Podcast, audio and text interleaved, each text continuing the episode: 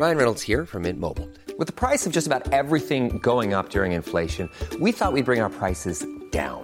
So to help us, we brought in a reverse auctioneer, which is apparently a thing. Mint Mobile Unlimited Premium Wireless. How to get 30, 30, how to get 30, how to get 20, 20, 20, how to get 20, 20, how to get 15, 15, 15, 15, just $15 a month? Sold! Give it a try at mintmobile.com/switch. $45 up front for 3 months plus taxes and fees. Promo rate for new customers for limited time. Unlimited more than 40 gigabytes per month. Slows full terms at mintmobile.com.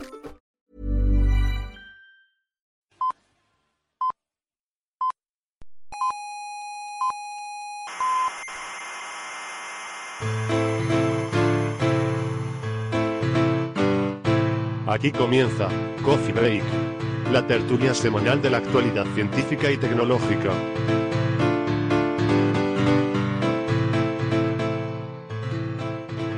Buenas tardes. Desde la sala trífida del Instituto de Astrofísica de Canarias, sean bienvenidas a Coffee Break. Como ven, seguimos usando la fórmula del femenino neutro que estamos intentando promover desde estos micros. Somos muy fans aquí del femenino neutro y les saludamos en este día juliano 2.457.360,17. Les habla Héctor Socas y les recuerdo que nos pueden seguir en internet en nuestros canales de iVoox y en iTunes, y les recomendamos que se suscriban si les gusta el programa y que nos acompañen en las redes sociales donde podemos interactuar a lo largo de la semana. En nuestra página web tienen toda la información. La página es www.podcastcoffeebreak.org, todo junto, podcastcoffeebreak.org. Y por último, si viven en el norte de Tenerife, nos pueden sintonizar los viernes a las 3 de la tarde por la emisora Icoden Daute Radio en el dial 91.4 de la FM. Bueno, pues aquí en España vamos a tener elecciones generales el día 20 de este mes.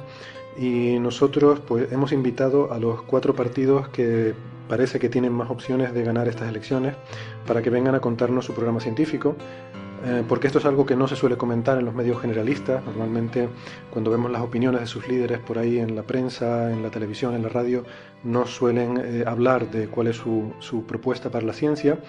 Así que nosotros queríamos traerles esa información a nuestros oyentes porque, como digo, nos parece que quizás va a haber muy pocos sitios donde puedan encontrar esa información.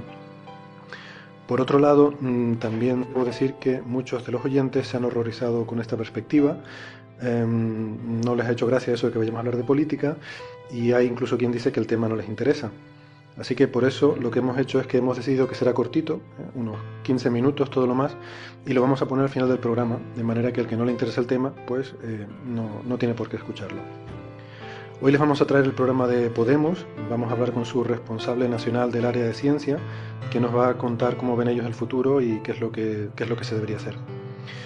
Pero bueno, eso será al final. De momento vamos a lo nuestro y vamos a hablar sobre ciencia de la de verdad.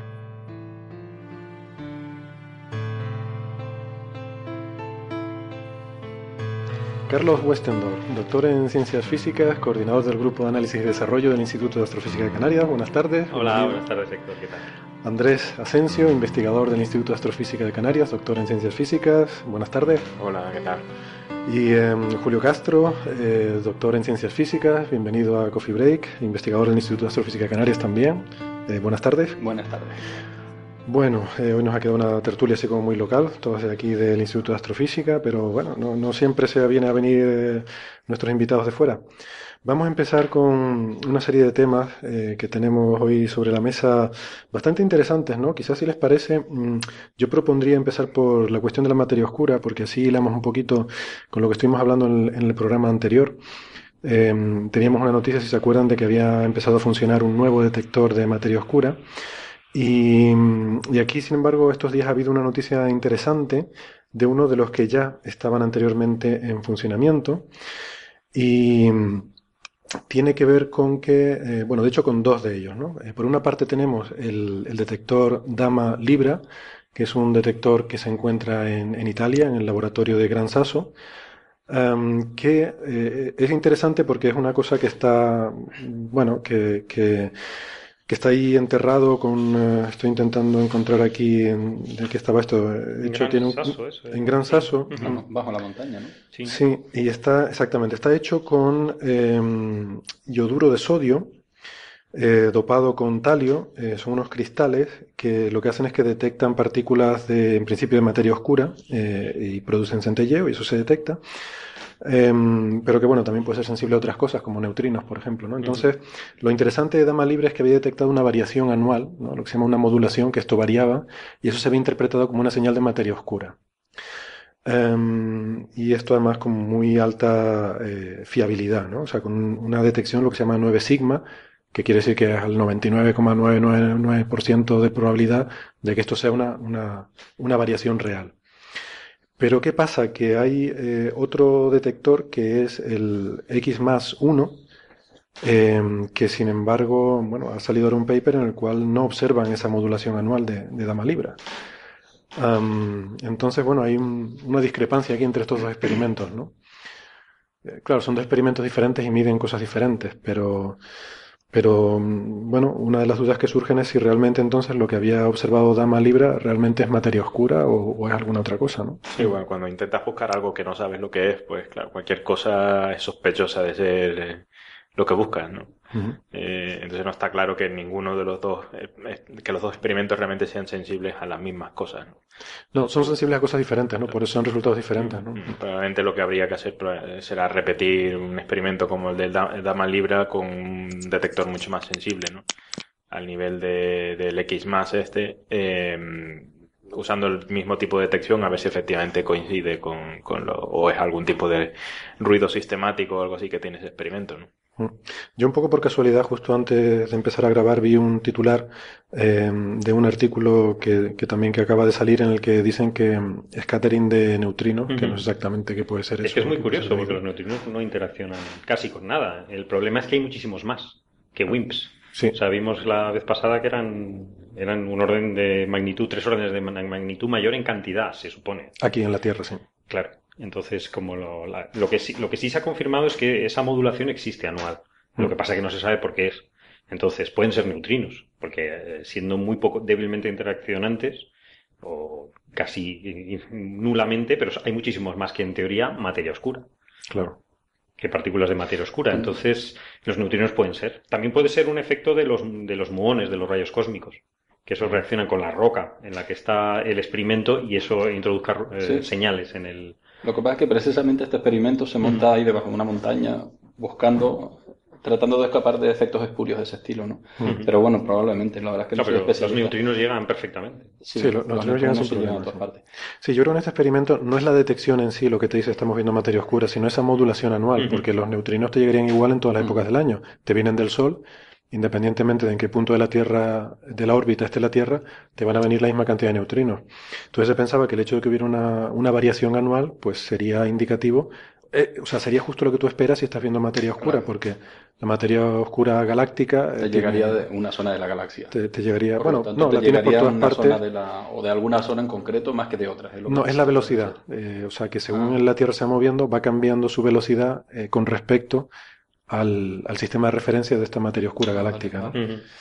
Entonces esperaba eso, pero claro, como no aparece en las detecciones de X+1, que es este otro detector, que este está basado en gas xenón, igual que el... Sí, igual que el... Es que una cosa, quería comentar dos cosas. Una es respecto al análisis del resultado, ¿no? Que un resultado tenga 9 sigma, lo que quiere decir es que es un 99,9 varios 9 por ciento de probabilidad de que la detección no sea espuria, por lo tanto que has detectado está bien, la modulación está, pero no significa que estés al 99,9% seguro de un resultado o de tu hipótesis. Claro, del motivo, ¿no? O sea, es una validez de la detección. Claro, quiere decir que has detectado algo. Quiere decir que has detectado. Que sea materia oscura, eso ya es tu interpretación. Exactamente, esa es la interpretación y eso ya es el modelo. Y el modelo igual no tiene 9 sigma de ajuste. Probablemente porque si no, yo no lo he detectado. Ese es un aspecto. Y otro, bueno, son técnicas en el fondo por lo que estaba yendo. Yo no soy especialista en particular. Pero sí son técnicas la técnica de centelleo con yoduro de... sodio. Con el yoduro de sodio. Y estas son las técnicas de centelleo estándar, por ejemplo, para la detección de partículas alfa, de radiación alfa, de decaimientos radiactivos y cosas así. Entonces, realmente, pues bueno, tampoco en sí mismos son experimentos, ¿no? No me llama la atención que no buscan nada especialmente revolucionario, ¿no? Entonces hacen detecciones, lo que buscan es realmente aislar todos los efectos espurios que se les puedan colar. Casi toda la física de partículas realmente es muy básica, ¿no? Es un poco hacer chocar cosas una con otra, ¿no? Exactamente. Y realmente... hacer chocar cosas y detectar el centelleo que producen los fotones. Sí. De todas formas es reconfortante en el mundo en el que vivimos, ¿no? De que exista la posibilidad potencial de que haya un experimento... adicional que pueda comprobar esto, ¿no? Porque estamos en el mundo científico en el que hay los grandes aparatos, ¿no? En el que no hay suficiente dinero en el mundo como para hacer más de uno, ¿no? Uh-huh. Entonces, claro, cuando solo tienes un cacharro que mida algo, una detección, no tienes nada para hacer un cross-check, ¿no?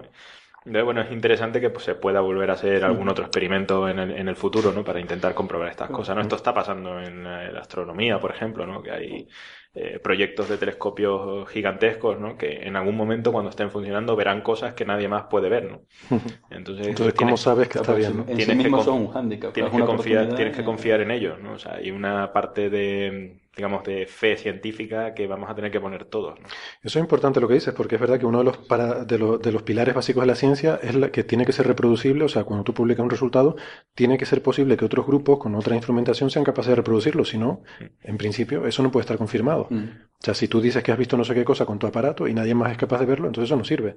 Por eso esta gente que ve ovnis en no sé dónde y dice, he visto un ovni, sí, pero eso no sirve. Si tú no me dices dónde están para yo poder ir a verlos también, eso no es ciencia, ¿no? Sí, por ejemplo, entonces, incluso el colisionador de hadrones, la detección del bosón de Higgs se ha hecho con los dos instrumentos, ¿no? O sea, que no es solo un caso único, ¿no? O sea, hay una comprobación, hay una verificación extra, ¿no?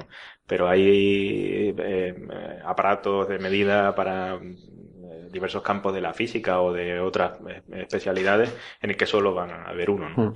Y eso a mí siempre me ha dado un poco de miedo, ¿no? Tampoco se pasa de 1.000 millones de euros, que es el precio de muchos proyectos de instrumentación científica actuales, empiezas a tener solo uno. Sí. Empieza la probabilidad de tener solo uno. Sí. Y gracias. Pero es verdad que es el precio el que se están manejando, por ejemplo, los grandes telescopios. Uh-huh. Aquí esto, bueno, por lo menos hemos visto, ¿no? Que si solamente hubiera habido DAMA/LIBRA, pues ya estaríamos pensando que hemos detectado la materia oscura. Sin embargo, gracias a que también existe el X+1, que es diferente, o sea, es más o menos pensado para lo mismo, pero con una tecnología diferente, pues tenemos dudas. Decir, oye, pues no, este no sale aquí. Claro, porque el que no lo detecte el otro instrumento tampoco anula la detección del primero. No anula la detección del primero, ¿no? No tienes, precisamente no puedes tener la certeza de ninguno de los dos, ¿no? Porque al final estás ajustando un modelo. Pero no, de hecho, sí mete una duda razonable para sospechar, claro, porque también. Claro, de hecho ya hay teorías de por qué, o sea, hay teorías que podrían explicar por qué aparecen en uno y no en el otro. Claro. Por ejemplo, a lo mejor, una de las posibilidades es que a lo mejor no hay una partícula de materia oscura, como pensamos. Estamos buscando una partícula que hace tal cosa, no, pero claro, a lo mejor hay varias partículas de materia oscura, ¿no? Uh-huh. O a lo mejor, bueno, hay posibilidades ya de que es materia oscura exótica y tal, pero ya eso... Bah, de momento ahí prefiero no entrar. Teorías exóticas de la gravedad, en fin. Porque eso sí que no está tan justificado, ¿no? De todas formas, por crear ya un conflicto internacional aquí, ¿no? Los italianos, bueno... Me parece que esto lo voy a cortar.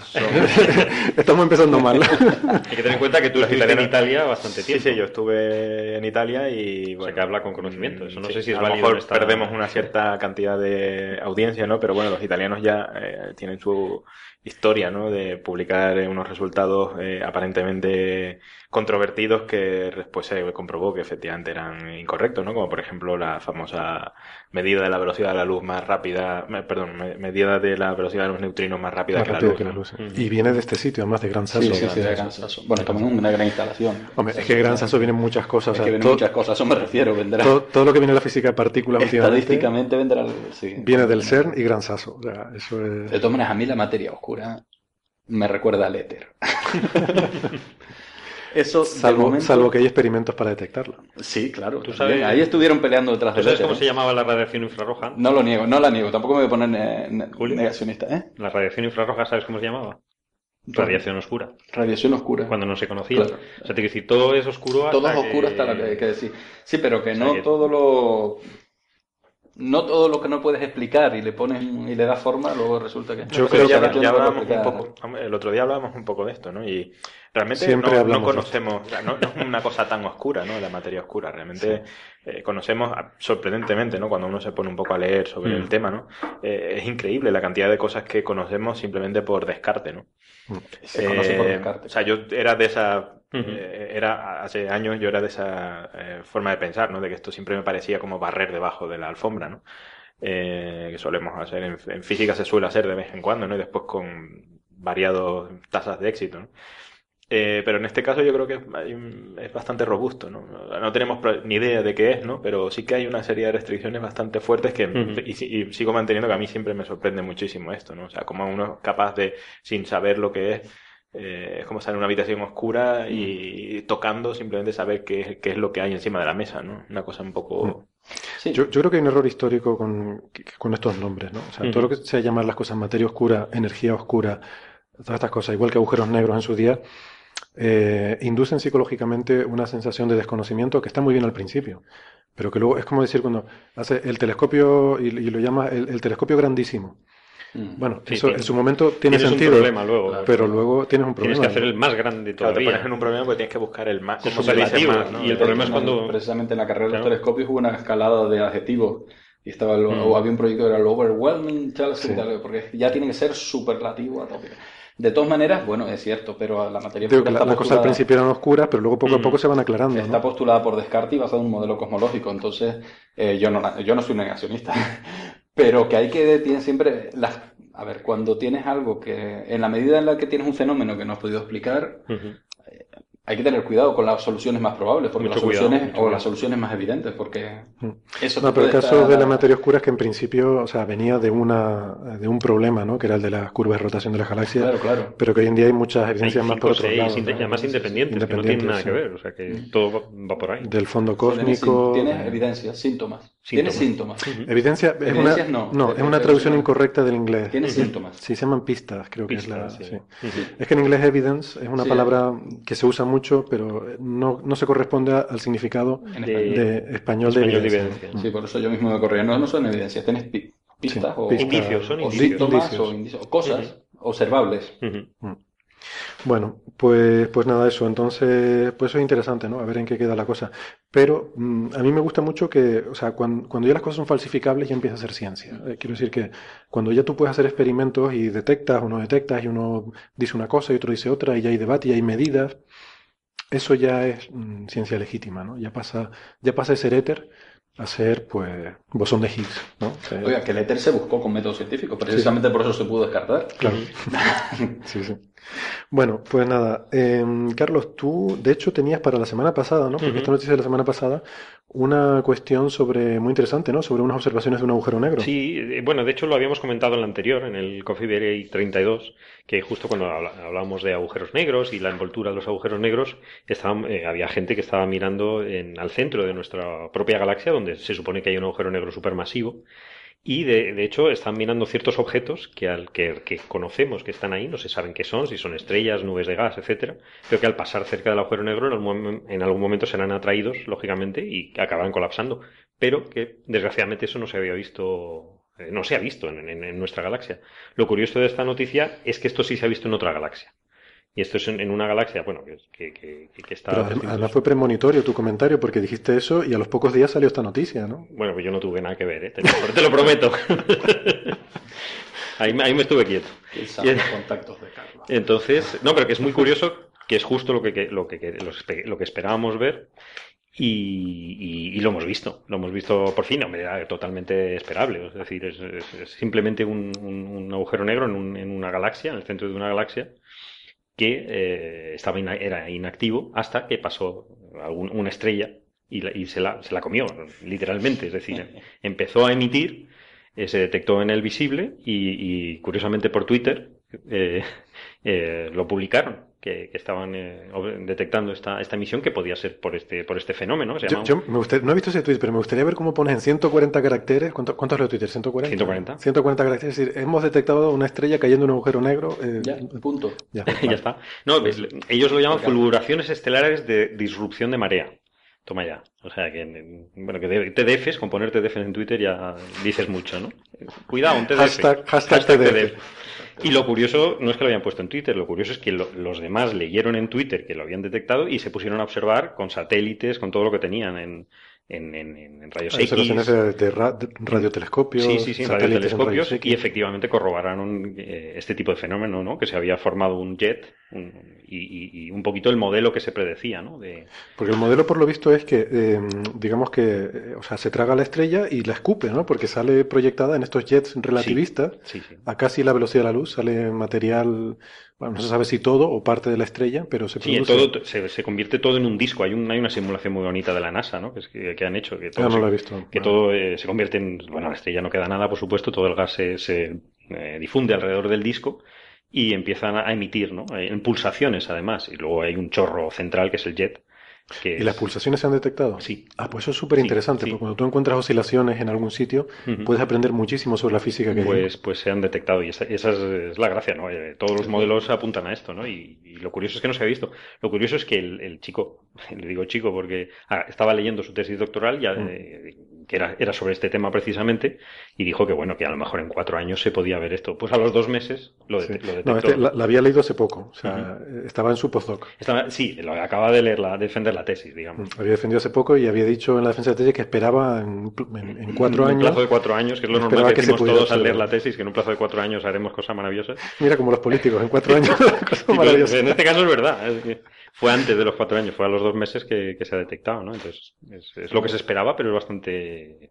Sí, esto es... agradable, bueno, cosas que se predicen. Este chico, como tú dices, es el autor principal, no es el líder de ese trabajo. Estas cosas son colaboraciones con muchos autores y mucha gente trabajando, ¿no? Aquí cuando personificamos y decimos tal persona, es un poco injusto, ¿no? Se llama Van Velzen y es el que lideró el trabajo, pero ahí hay trabajo de mucha gente. Sí, en la Universidad de Radboud en Holanda. Sí. Y este chico estaba en Johns Hopkins, que es donde sale la noticia, donde estaba haciendo su... Sí, postdoc, claro. Había empezado el postdoc hace poco. La ciencia individual murió ya hace tiempo. Gracias a Dios. Sí, son grandes colaboraciones, ¿no? Y esto me gustaría explicar. No está claro, esto a lo mejor da para un coffee break, ¿no? No está claro que la ciencia de grupo realmente, o por ejemplo poner muchísimo dinero en ciertos proyectos lleven a algo, ¿eh? No es lo mismo. Poner muchísimo dinero, efectivamente. Bueno, en grandes proyectos me refiero. No está claro que realmente produzcan avance, ¿no? Pero eso lo podemos dejar para otro momento. Sí. Bueno, yo creo que son diferentes espacios de parámetros, ¿no? Hay cosas que... Sí, pero está claro que somos mucho más potentes trabajando colegiadamente en grupo, desde que somos capaces de poner cosas en grupo, cosa que en el fondo siempre se ha hecho. Lo que pasa es que ahora tenemos más posibilidades. Lo cual no es sinónimo de, efectivamente, de apostar... O sea, la curva de dinero-resultado no es lineal, no tiende a una asíntota infinita tampoco. O sea. No, aparte el concepto de resultado tampoco es algo cuantificable directamente, también. ¿No? Sí que se presta un debate, está lleno de definiciones. O sea, hay muchas cosas que uno puede hacer pensando en una habitación con papel y un lápiz, pero si quieres observar este agujero negro vas a necesitar satélites en no sé dónde, vas a necesitar radiotelescopios en no sé dónde y tal, y eso requiere... Las grandes ideas se tienen en la ducha, quiero decir, que sí hay una parte individual y cerebro que tiene que al final tener... Sí, el baño tiene una sonoridad especial, ¿no? Porque no lo sé, los vapores. Pero lo cierto es que al final es lo que es parecido a lo que hablamos al principio del programa, que luego te toca contrastar ese resultado, volverlo a repetir y todo eso. Igual los centros de investigación se equivocan haciendo mayores laboratorios, mayores talleres. Habría que hacer más baños. Más baños, probablemente. Mejores. ¿Quién sabe? Insonorizados. Podríamos hacer una estadística, ¿no? De cuántos papers se publican en los centros de investigación en función del número de baños por habitante, ¿no? Que tengan. Una cosa es tener una idea, otra cosa es poder llegar a escribir un artículo de eso, ¿no? Pero la idea al menos sí.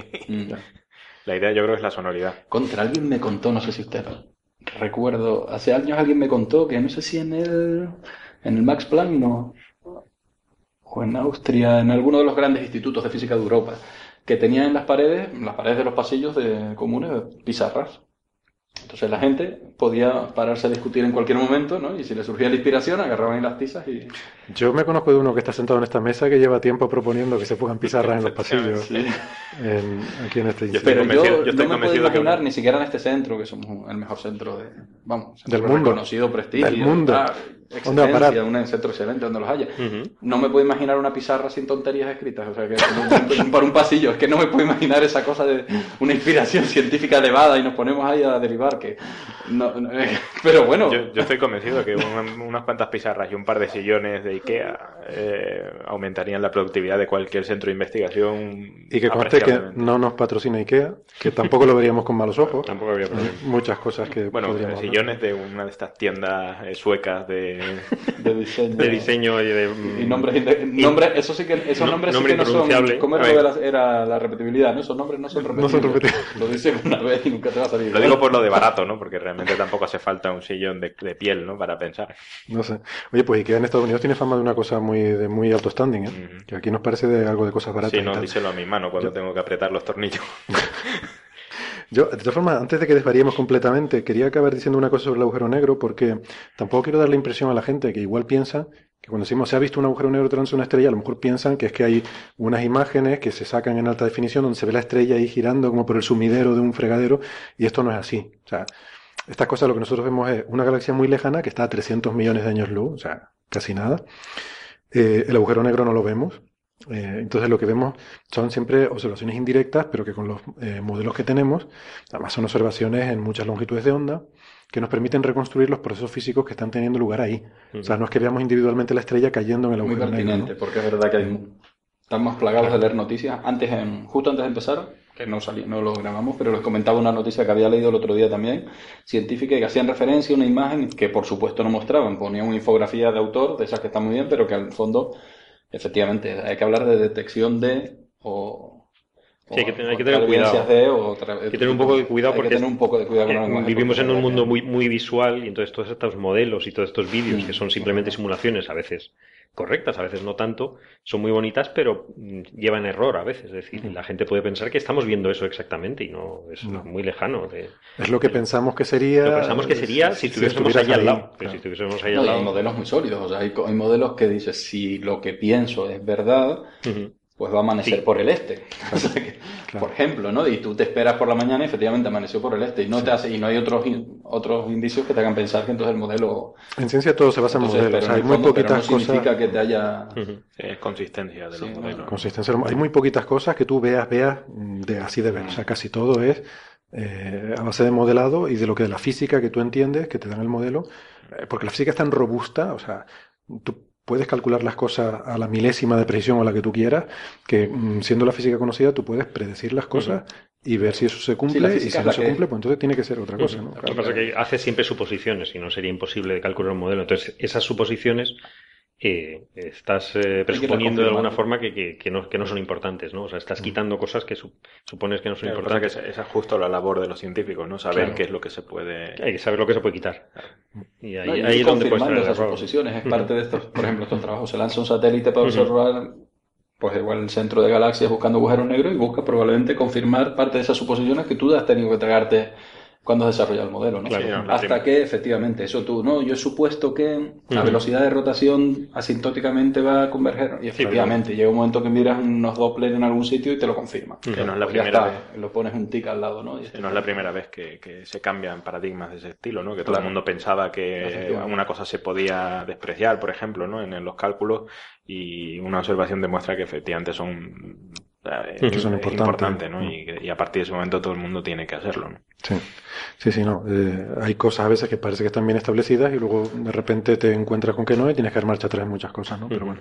Una de las cosas sorprendentes de estas historias de caídas de estrellas en agujeros negros, es, sobre todo si los agujeros negros están rotando, ¿no? Es lo difícil que realmente es caer, sí. O sea, una estrella puede estar girando alrededor del agujero negro durante muchísimo tiempo y realmente no cae, ¿no? O sea, sí, y de hecho aquí esta estrella, yo no sé los detalles, pero es probable que, que ni un átomo de la estrella haya llegado a caer en el agujero negro, porque en parte primero se disuelve en el disco de acreción y luego una parte importante es eyectada en el chorro. La gente muchas veces también tiene el concepto de que un agujero negro se lo traga todo. O sea, si pasa cerca, se lo traga. No, un agujero negro es un objeto masivo y las cosas también pueden orbitar. O sea, si tú cambias el Sol mañana por un agujero negro, la Tierra va a seguir orbitando, no va a caer al agujero negro. Si el agujero negro tiene... un agujero negro mal. De la misma masa, quiero decir. Sí, bueno. Pero por otras razones. Sí, pero sí, bueno, solo por la luz. Lo que quieres decir que en el fondo sí. Lo que quiero decir es que seguirá orbitando igual. Lo que se ocurre es que se orbita. Se orbita, claro. Solo depende de la masa. Encendemos la luz de las habitaciones, podemos vivir. Vivimos por la noche también. No lo notaríamos, salvo porque no habría día. Comeríamos piedras, pero ese es el único problema. Hombre, no sé. Bueno. Vale, vamos a ir pasando de tema, porque hay una noticia estos días...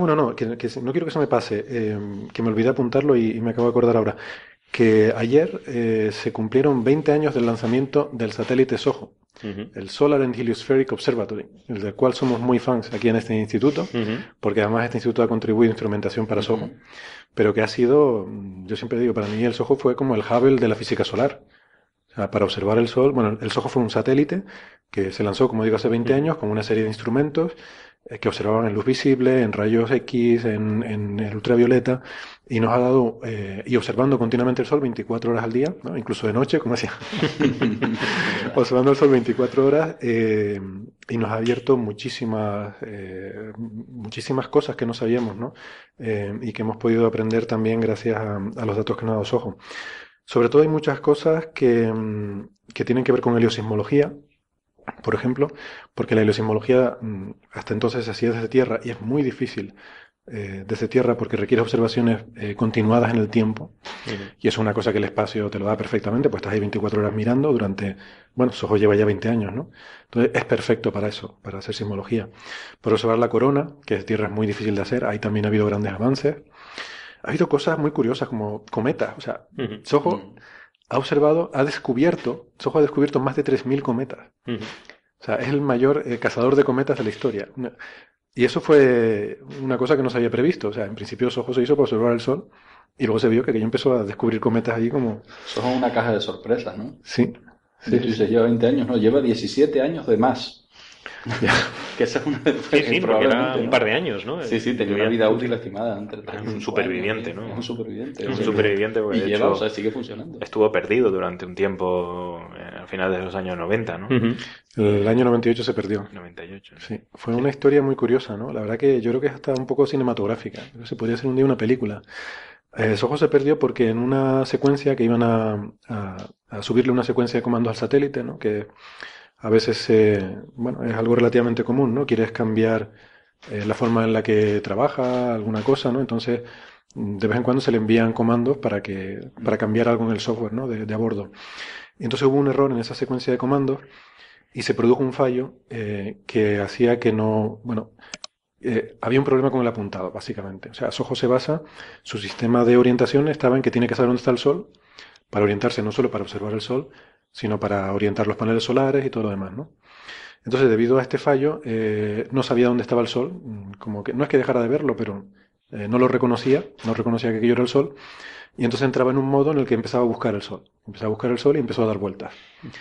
Y no encontraba el Sol, con lo cual pues se volvió loco, empezó a dar vueltas cada vez más rápido, hasta que, y claro, como estaba desorientado, ya dejaba de apuntar hacia la Tierra y no podía ni recibir señales de la Tierra ni enviar señales a la Tierra. Con lo cual, desde tierra, se perdió contacto totalmente con SOHO, ¿no? Pero hubo que encontrarlo, ¿no? Había que usar otro telescopio para ver dónde estaba. Había que encontrarlo, era lo primero, porque no sabías dónde estaba. O sea, tú querías mandarle comandos para intentar recuperarlo, pero no sabías dónde estaba. Yo recuerdo que incluso Arecibo estuvo involucrado en esto, ¿no? Al final Arecibo fue la clave, sí, porque se organizó una campaña internacional. Fue como un poco como en la película El Marciano, solo que en vez de buscar un tío en Marte era buscar un satélite en el espacio, que no es ninguna tontería. No. O sea, una cosa que medía, no sé, 3 metros o algo así de lado, buscar eso en medio del espacio, eso era buscar una aguja en un pajar, ¿no? Y entonces se puso en marcha una campaña internacional, como todos los radiotelescopios del mundo ahí buscando más o menos por la zona donde se pensaba que debía estar, y lo que hizo fue que desde Arecibo, precisamente, como dice Andrés, se enviaban señales para intentar, y bueno, de hecho fue lo que ocurrió al final, que alguna de esas señales se reflejara en SOHO y nos llegara rebotada, ¿no?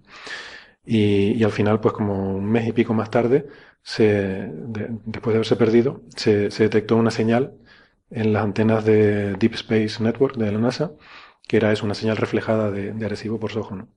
Entonces ya con eso se localizó y entre tanto se había entendido, usando simuladores y tal, se había entendido qué es lo que había pasado. Básicamente se cogían el software que tenían que replicaba el funcionamiento del sistema operativo del satélite, se le enviaron esos comandos, digamos, incorrectos, y entonces se encontró cuál era el problema, ¿no? Y luego, una vez que se había localizado el satélite y tal, el problema era que se dieron cuenta de que no estaba apuntando al sol, estaba dando vueltas, entonces sus paneles solares no estaban cargando, y ya para entonces la batería se había descargado completamente, con lo cual no tenía batería, no tenía energía, aquí era una cosa dando vueltas en el espacio, totalmente muerta, ¿no? Lo que pasa es que usando los modelos, volvemos a los modelos que tenían de cómo debía estar el satélite y tal, pudieron predecir que una semana más tarde estaría en una orientación en la que empezaría a llegarle luz. Entonces sabían que una semana más tarde iba a empezar a cargar batería. Y cuando carga batería después de estar apagado, pues se reinicia, ¿no? Igual que uno cuando lo apaga, pues cuando lo enciende otra vez, aquello... Entonces lo que se intentó es que cuando empezara a reiniciarse, pues mandarle los comandos adecuados para recuperarlo, ¿no? Y nada, y la secuencia, claro, había que hacerlo lentamente, ¿no? Porque ya había estado perdido. Primero había que asegurarse de que funcionaban los cohetes, ¿no? Tienen unos pequeños propulsores que son los que usa para orientarse, para hacer correcciones de órbita y tal. Había que asegurarse de que no había fugas, porque si no, pues podías perder todo el propelente que tuvieras, ¿no?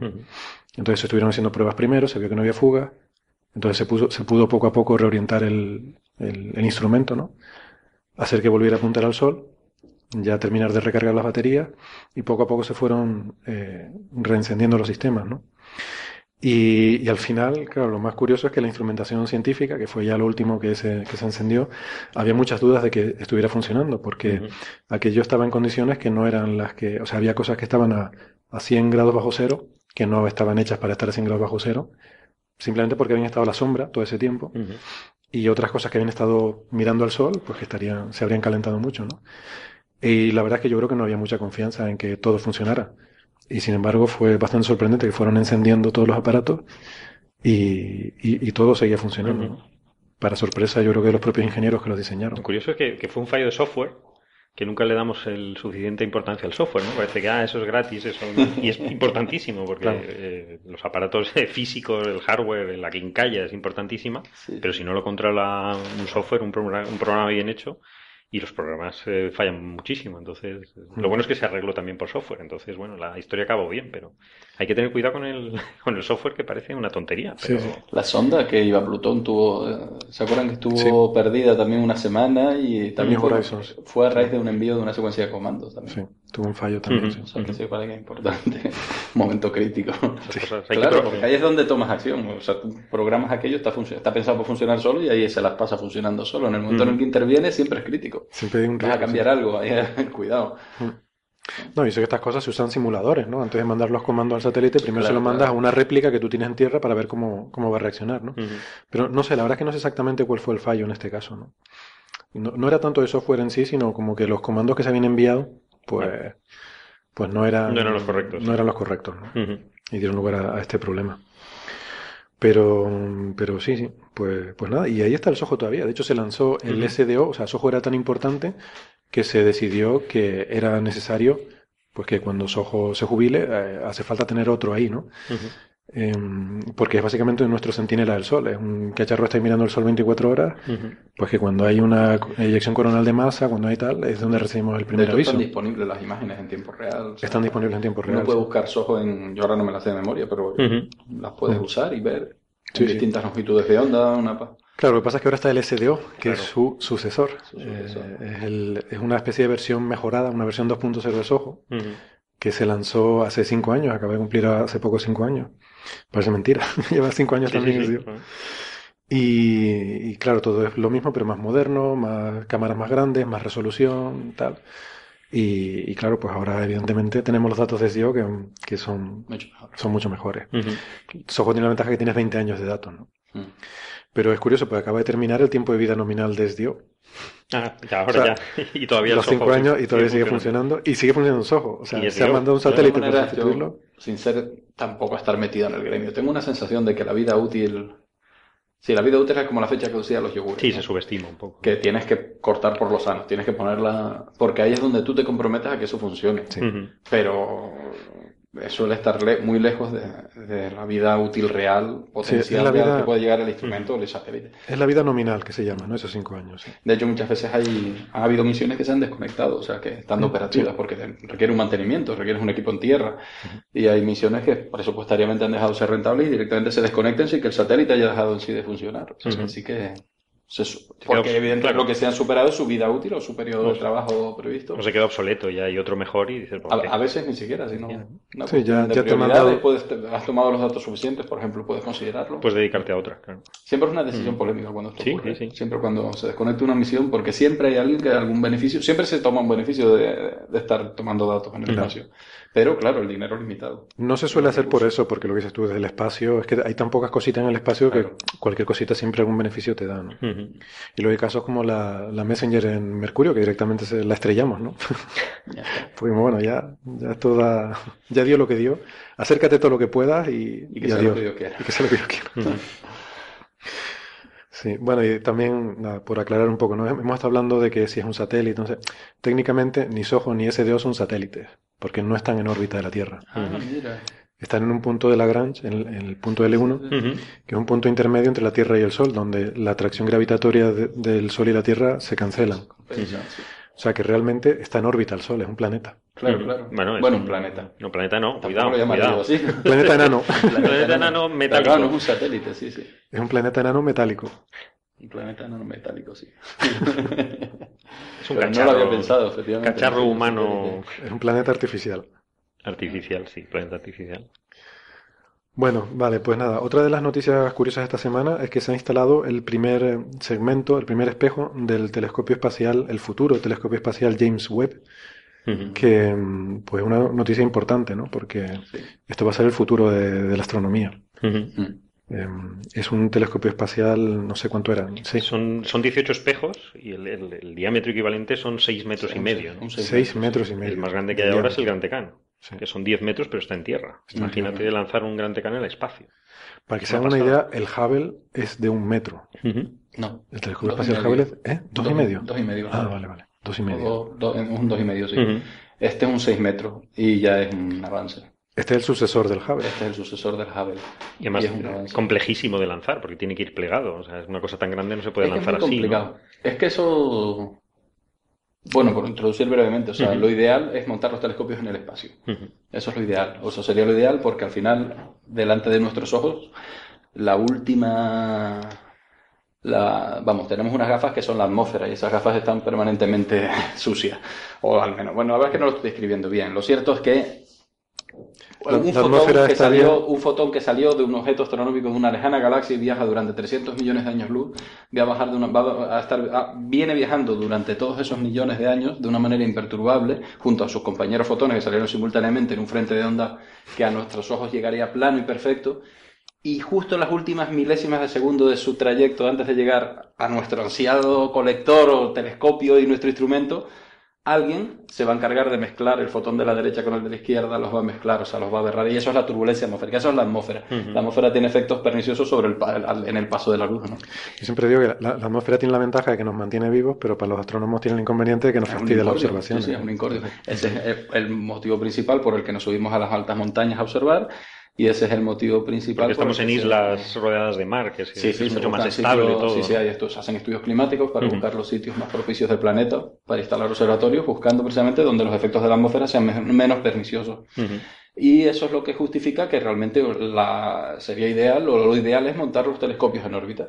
Pero claro, poner un tornillo en órbita es muy caro y muy complejo, porque cuando ponemos un tornillo en el telescopio aquí en el observatorio del Teide o del Roque de los Muchachos, si nos equivocamos de tornillo, mañana volvemos a subir con la pick-up y cambiamos el tornillo. Podemos incluso equivocarnos las veces que... Bueno, no sé, es mucho más fácil, mucho más barato, todo tiene arreglo. En el espacio tiene que ir un producto cerrado que vaya a funcionar los años que esté previsto y es muy caro. Y no puedes ir a cambiar nada luego. Bueno, de hecho sí se puede, en el Hubble se hizo. Pero en este caso... Pero se tardan años en ir a cambiar ese tornillo. Ahora ya no. Se fue porque... ahora no, porque ahora se va... El Hubble es que está en una órbita muy cercana. El Hubble está en una órbita muy baja y había lanzaderas espaciales que ahora ya no hay.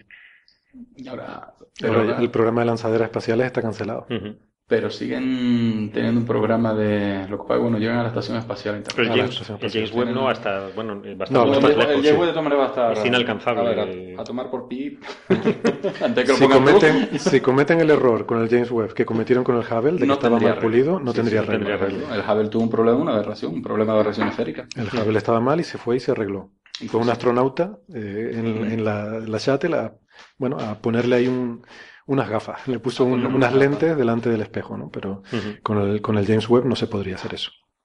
Así que más vale que se aseguren de que está bien. Sí, pero vamos, que es un hito. Pero claro, por eso se entiende que a pesar de todo, siendo el mayor proyecto y el más actual de telescopio espacial, aún así es prácticamente la mitad del más grande que tenemos en Tierra. Sí, pero va a ser muchísimo más eficiente. Sí, pero mucho más pequeño, por ejemplo, que los proyectos de telescopios que se están manejando en Tierra, que ya se están hablando, los proyectos que están en marcha son telescopios de 40 metros, claro. Sí, de 30 a 40. Siempre en Tierra puedes ir más, pero entonces hay que invertir en mucha ingeniería en corregir lo que la atmósfera te está aberrando. Y luego hay otra cuestión también, la instrumentación.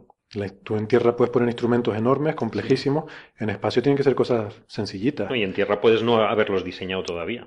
Claro, y puedes ir actualizando, ir haciendo instrumentos nuevos. En el espacio ya no... Pero en el espacio tus instrumentos tienen que ser cosas sencillitas, cámaras sencillas... Bueno, me voy a desdecir. Lo ideal es poner los telescopios en Tierra.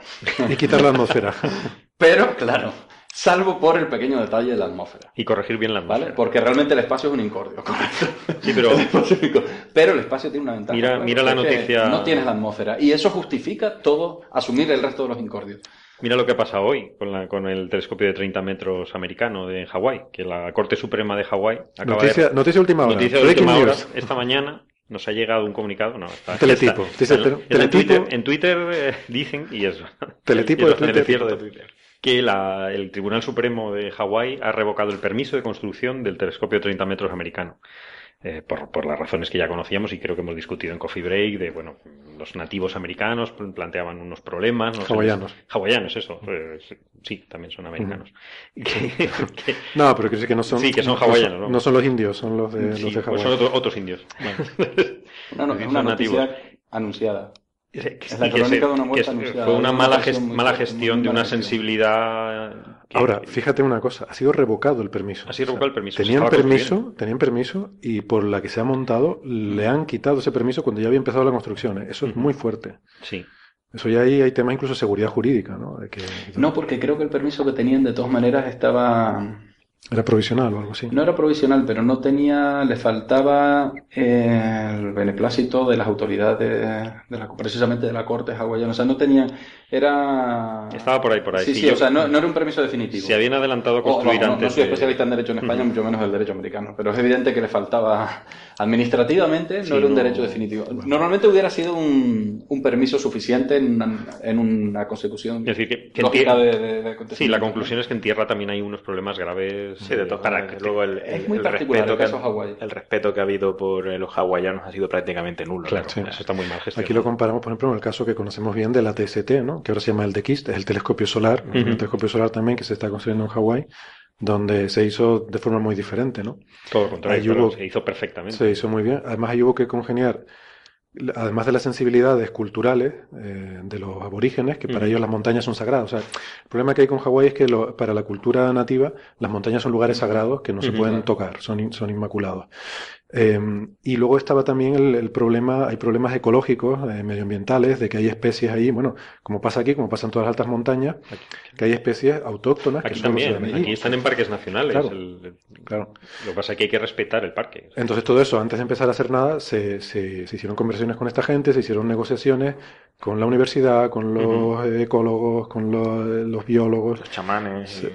Entonces, una de las cosas curiosas, el National Solar Observatory, que es el que construye ese telescopio, es la única institución científica que en su nómina tiene un sacerdote. Hay un chamán que está contratado por el proyecto, no sé si se llama chamán o cómo se llama, que es el que se encarga de asegurarse de que toda la construcción se hace de acuerdo al respeto a los ritos y a la... Sí, fue un precio muy pequeño para pagar para poder hacer las cosas correctamente. Sí, bueno, no, el precio grande fue los retrasos, ¿no? El proyecto se ha retrasado en 3 años, que eso al final son muchos millones de dólares que costó ese retraso. Sí, pero la otra opción era no tener telescopio, claro, ¿no? Claro. 30 metros americanos... En Estados Unidos hay dos grandes proyectos de telescopios grandes de más de 30 metros. Está el 30 metros... y el Giant Magellan, ¿no? Que también es otro 30 metros segmentado, otra filosofía, y están en competencia, y eso le supone un... ¿Y están en Hawái los dos? No. ¿El Magellan? El Magellan yo creo que no sé si tienen decidido el sitio, no sé si están en Hawái. Pero, desde luego, es una competencia, es un jarro agua fría. De todas maneras, es para el 30 metros, quiero decir, pero... Bueno, se resolverá. Pero bueno, no sé, no todo está dicho. Está todavía en abierto, están... Yo lo único Chile. Que les quiero decir a nuestros colegas... Ah, La Palma. A nuestros colegas estadounidenses que aquí en Canarias pues somos bastante receptivos con todo lo que sea hacer telescopio, ¿no? No van a tener esos problemas. Lo comenté yo a un colega estadounidense aquí... precisamente no hace mucho, le dije, acuérdate que ahí tenemos... Aquí somos expertos. Lo cierto es que, a ver, nosotros vemos el mismo cielo que en Hawái, Yo estamos a 28 grados de latitud, una latitud muy parecida a Hawái. Yo dudo que en Hawái vayan a hacer más telescopios. Yo creo que, se ha acabado Mauna Kea. Es que en Hawái no caben, es que el problema es que Hawái está lleno. Se ha acabado Mauna Kea ya para siempre, ¿no? Me da la impresión. Esto es un precedente importante. Luego, porque además es que ha habido una movilización muy grande contra el TMT. Ha habido una movilización popular.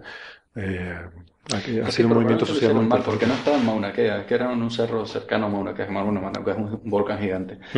Y sabemos que la isla grande, bueno, a mí siempre me gusta, la isla grande de Hawái, que es donde están situados los oratorios Mauna Kea y otros grandes volcanes del mundo, es equivalente en tamaño. Voy a hacer una referencia respecto a Canarias, que es donde estamos, no todo el mundo el que vea Canarias, pero el que conozca Canarias, que se imagine que llenamos de tierra en las islas que forman la provincia de Santa Cruz de Tenerife. Si tú ya hay de tierra entre Tenerife, La Palma, El Hierro, y lo llenas todo, y eso es una cosa gigante de 4.000 metros y pico de altura, eso es la isla grande. Eso es la isla grande. O sea, que estamos hablando de unas dimensiones, desde luego, son enormes, ¿no?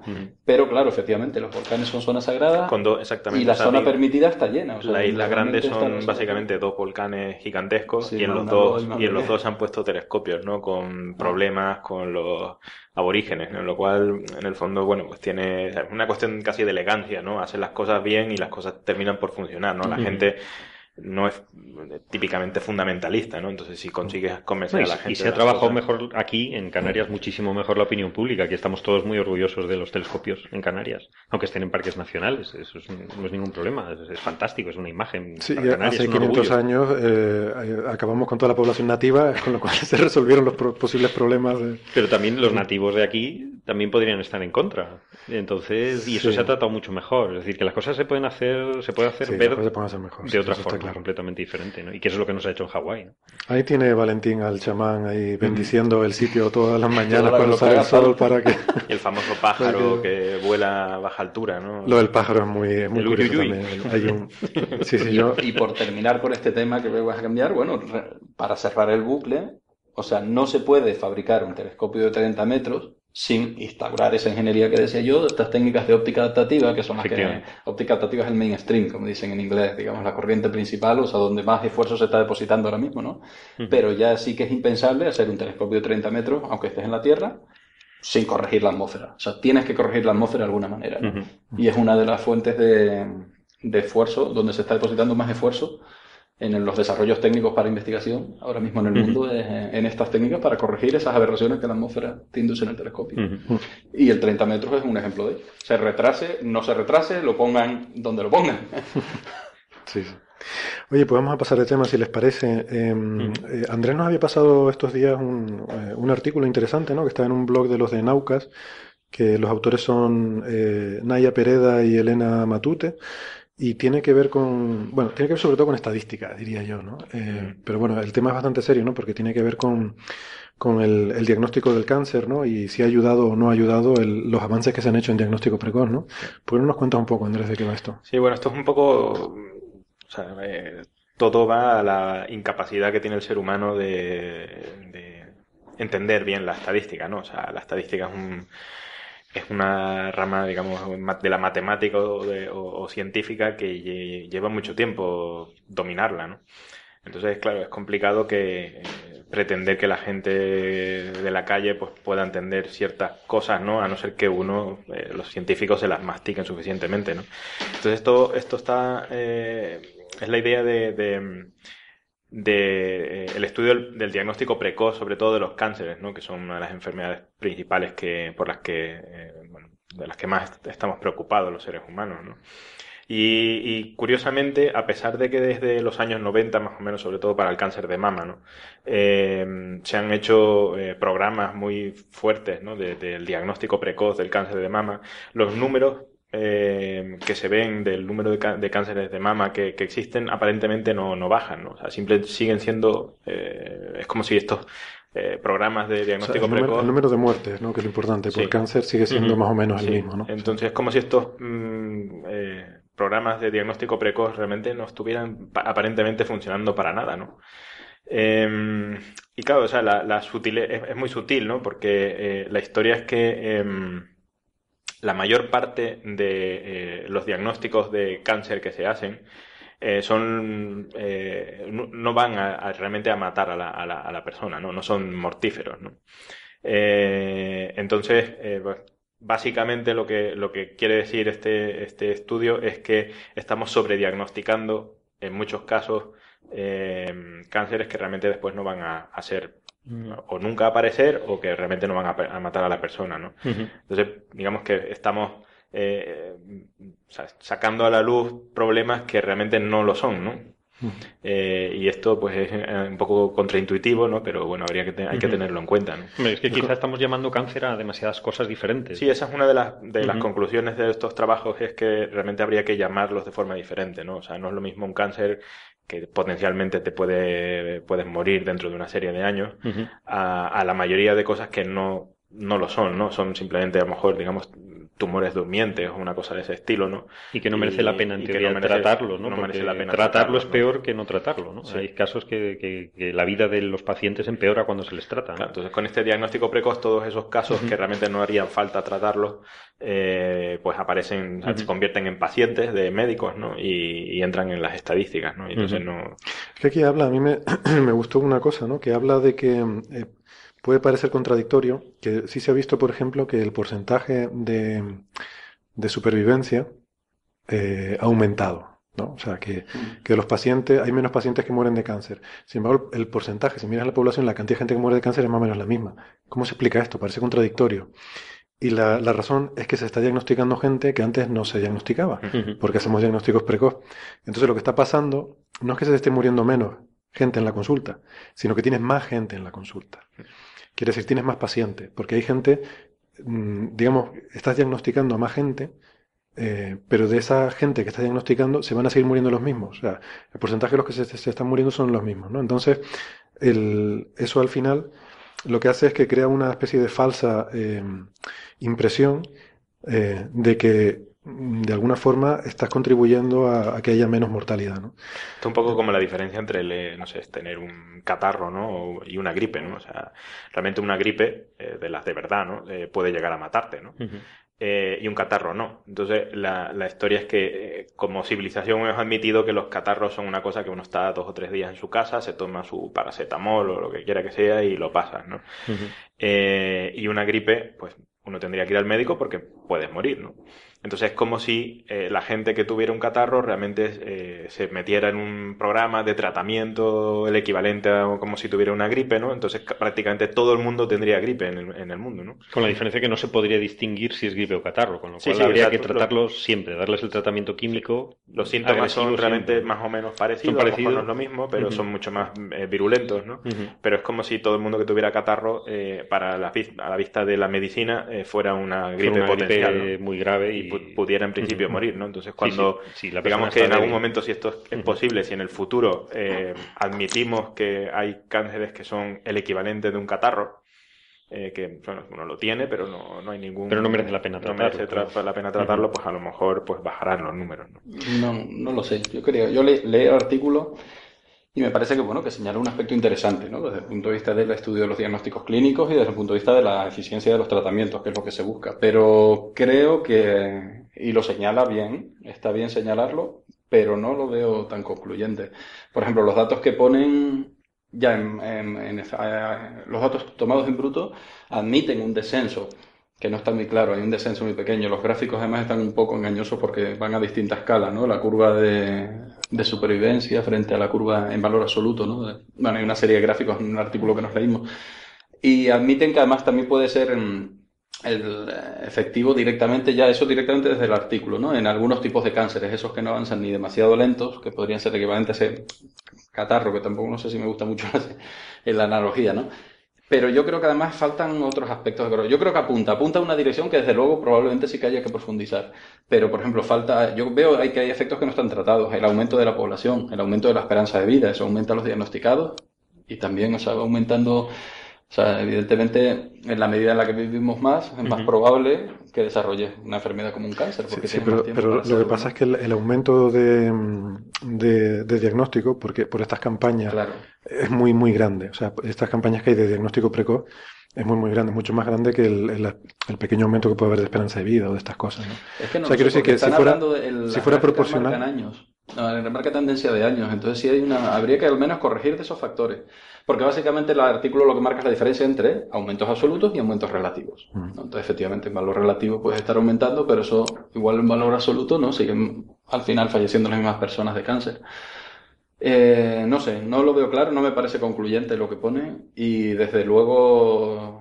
Yo no tomaría decisiones en contra de los programas de diagnóstico precoz, a pesar de que yo creo que no se trata de solamente basado con evidencia. Hay estudios, no están claros, no hay estudios de que más o menos demuestran, lo que pasa que también los hay en la otra dirección, ¿no? De que estos programas de estudios sistemáticos, por ejemplo, del cáncer de mama, que es uno de los más grandes que hay, realmente no tienen una influencia tan grande como uno esperaría, ¿no?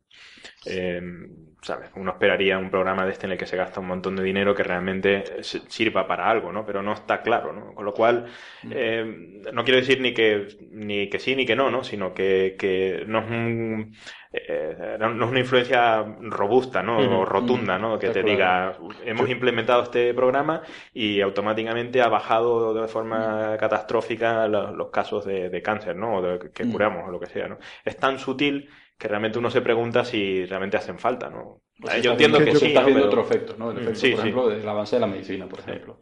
Sí, yo creo que el punto fundamental, yo creo que... O sea, si tú vas caso por caso, miras casos individuales, o sea, puede haber casos en los que una persona no ha tenido un diagnóstico temprano a tiempo, que la podía haber salvado y por esa causa ha fallecido. También habrá personas que se le ha hecho un diagnóstico y que le ha perjudicado ese diagnóstico, porque a lo mejor sin tratar no le hubiera pasado nada y a lo mejor con el diagnóstico y tal, pues ha recibido un tratamiento que le ha sido perjudicial. Pero tú no sabes cuál es cada caso. O sea, tú solo sabes que a lo mejor se detecta un tumor y tú no sabes si está en el caso en el que te conviene tratarlo o no. Solo lo puedes ver estadísticamente. Y tú puedes ver estadísticamente, pues hacer estudios de cuánto... Yo no creo que esto cuestione la utilidad de las campañas de diagnóstico, ni que diga que no haya que hacerlas. Yo creo que lo que dice es que, o por lo menos como yo lo entendí, que hay un punto óptimo. O sea, que no es que cuanto más mejor. O sea, que tú, la prevención, en este caso, ¿no? de este tipo de cáncer, no te sale gratis. Siempre luego hay riesgos asociados. O sea, siempre hay riesgo de hacer una cosa y de no hacerla también hay otro, ¿no? Entonces tú, efectivamente, frente a no hacer nada, hacer campañas de prevención ayuda. Cuanto más exhaustiva sea esa campaña y más diagnóstico tengas, mejor, va ayudando. Hasta que llegue un punto en que ya empiezas a pasarte. Llega un momento en que ya es excesivo. Y tiene sobrediagnóstico y los resultados del sobrediagnóstico son perjudiciales. ¿Dónde está ese punto óptimo? Eso es lo que yo creo que no está claro. De todas maneras, entiendo que el gran problema del sobrediagnóstico, independientemente de los costos de las campañas, que por lo tanto se podrían optimizar, sería las acciones que toma a consecuencia de ese diagnóstico. Claro. Que, o sea, que habla de esto de quimioterapia. Claro, entonces igual ahí sí que habría que hacer, o sea, no meterse tanto con las pruebas diagnósticas, sino con las terapias, ¿no? O sea, ver en qué momento una terapia, quizás es más fácil buscar la frontera a partir de la cual tienes que aplicar las terapias. Bueno, y ser más fino así.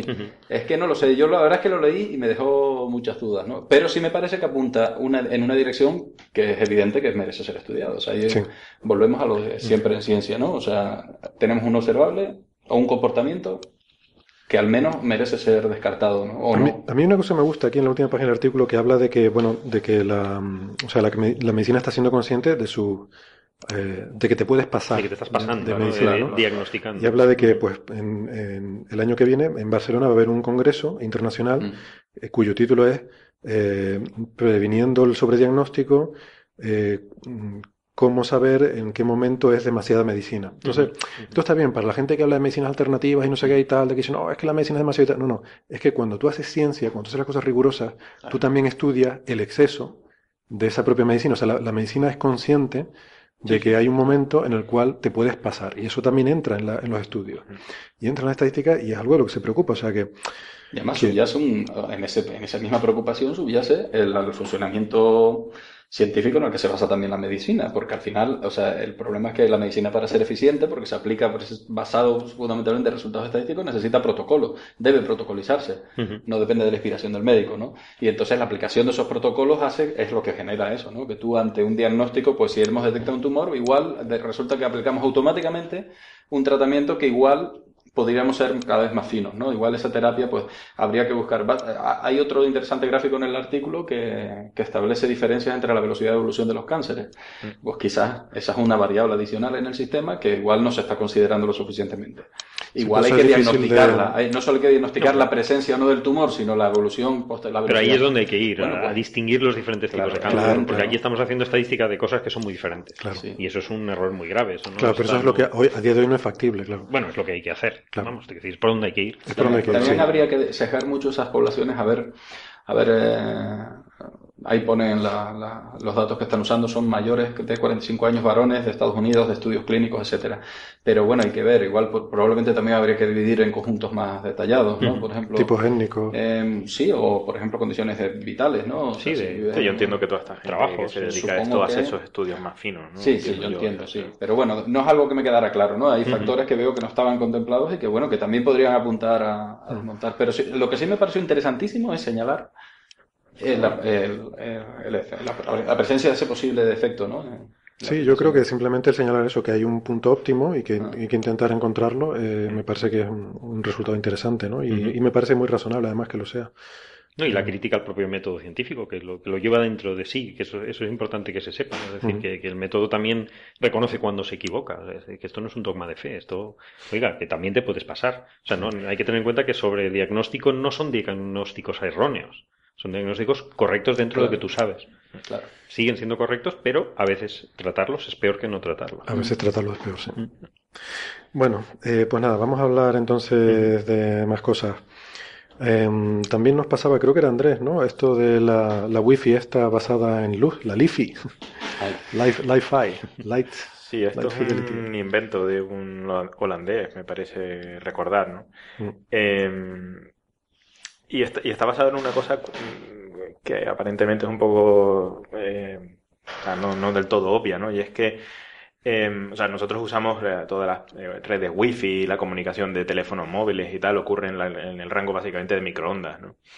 Y entonces a este señor se le ocurrió que se podría intentar hacer esas comunicaciones en la zona visible, o sea, la radiación, lo que comúnmente se denomina luz, ¿no? Luz, sí.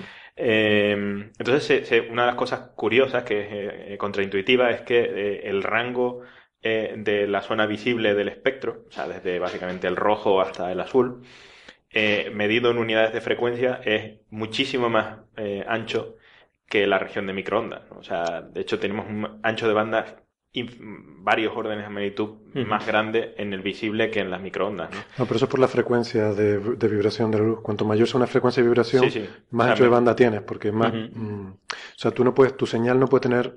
Tiene que tener frecuencias más bajas que la frecuencia que tú estás usando para transmitirla, ¿no? Entonces, sí, pero me refiero que en el rango en frecuencias que tienes, o sea, por la longitud de onda de luz, sí, o sea, igual que la radio, ¿no? Que emite desde 80 MHz hasta 100 y pico MHz, ¿no? Ahí hay, pues no sé, de 20 MHz de ancho de banda.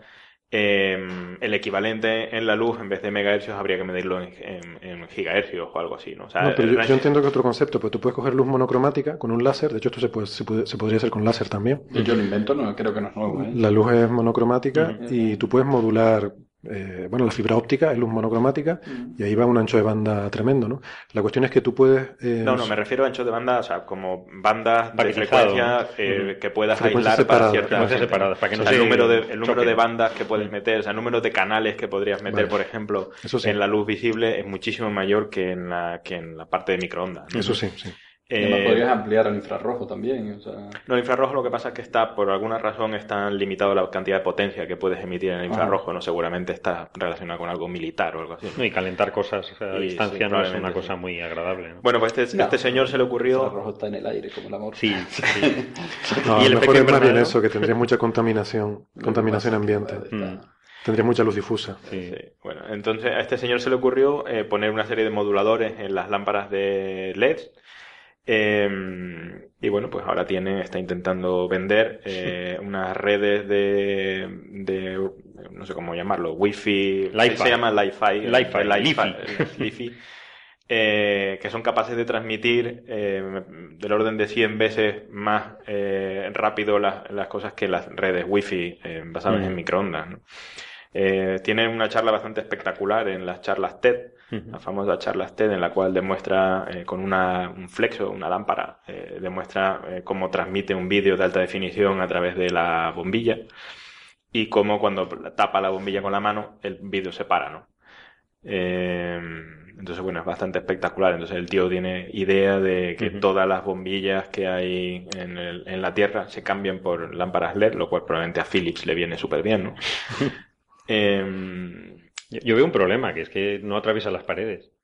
Bueno, es un problema y no es un problema, porque para la seguridad tienes que tener todas las bombillas encendidas. Para cuestiones de seguridad es que se vean entre sí, ¿no? Sí, él lo vende como que es una cuestión de seguridad, ¿no? De que la comunicación solo ocurre en la habitación en la que estás, ¿no? Efectivamente, eso es un inconveniente y una ventaja, yo lo había leído también. Sí, ¿no? Pero porque bueno, ya, siempre puedes encriptarlo. Ya no te roban la Wi-Fi esta. Pero si la encriptas tienes el mismo problema. El vecino no te roba la Wi-Fi. Pero eso es independiente, ¿no? De la longitud de onda. Eso es como empaquetices y encriptes los paquetes. Eso yo creo que no tiene nada que ver. No, me refiero, o sea, tienes que estar en la propia habitación para robar las cosas. El vecino no le llega la luz de tu... Algo hará, pondrá un espejito. Hará un agujero por la ventana. Claro. Sí, por la ventana te ven como los espías antiguos, ¿no? Sí, sí, volvemos a lo antiguo. Con espejitos en los zapatos. Sí. Qué bueno.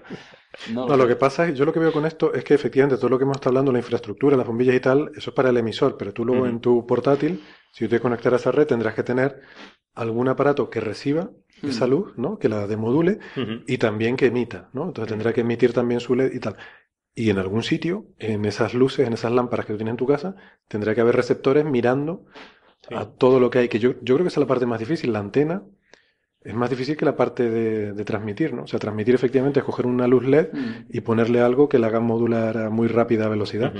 Pero recibirlo es más complicado, pues tiene que estar apuntando a donde esté el cacharro. Sí, no sé exactamente cómo va a vender el señor este personaje. Había un proyecto antiguo, no tan antiguo, pero bueno, sí, antiguo puede tener, me suena, quizás a los inicios de la Internet, incluso transmitirlo, pues no sé si alguna de las compañías eléctricas grandes era por medio de los cables, modulando la señal por medio de los cables eléctricos, aprovechando la infraestructura eléctrica. Sí, eso existe. Yo no, pero eso hay ahora, sí. Yo llegué a tener de eso para pasar la señal de una habitación a otra. No llegó a implementarse de manera comercial, pero vamos, que era una solución. Ahora, es lo que propone Movistar para pasar Wi-Fi o Wi-Fi de una habitación a otra, los LCs. No, eso existe, ya te digo. Esto es lo que más se usa. Existe del orden de hace 15 años. Es a través de los cables de red eléctrica, sí. Yo tuve uno de esos en casa hace tiempo, sí.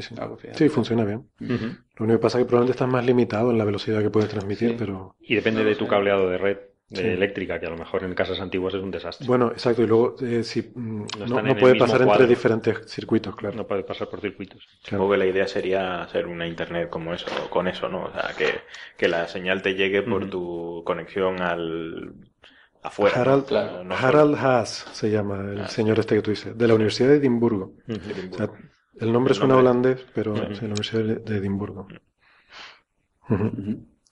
Pues sí, esto es lo del Li-Fi este, bueno, que no es efectivamente tan nuevo, ¿no? Ahora ha habido una prueba comercial en la que transmitían datos a 1 gigabit por segundo, pero ha habido pruebas anteriores. Creo que la primera prueba es 2014, pero no era comercial, ¿no? Esto ya es un sitio donde lo han montado. Pues... Enlaza con las comunicaciones ópticas, ¿no? Que se están ensayando para los satélites, aunque ese está más parecido a lo de la fibra óptica, ¿no? Porque al final es un láser monocromático, pero bueno, en el fondo las comunicaciones usando la luz aumentan muchísimo el ancho de banda. Esto creo que no es un láser.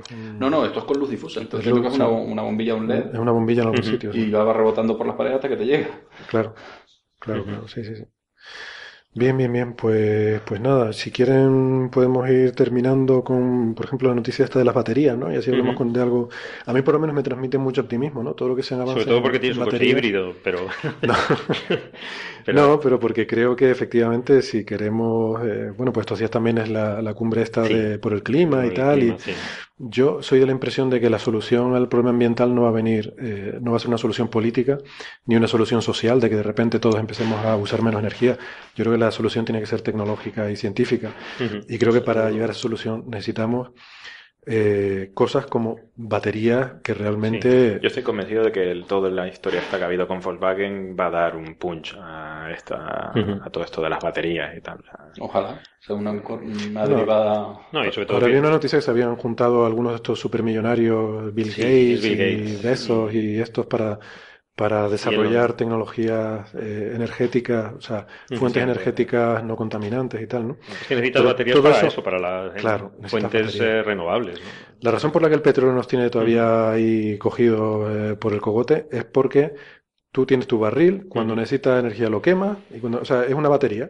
El barril de petróleo es una batería. Cuando te hace falta corriente tú lo quemas y cuando no te hace falta dejas de quemarlo. Es muy eficiente el petróleo. Sí, pues estas baterías son igual de eficientes que el petróleo. El petróleo da potencia, ya no solo energía, es que te da mucha energía en muy poco tiempo. Sí. Es muy escalable, pero sobre todo es almacenable.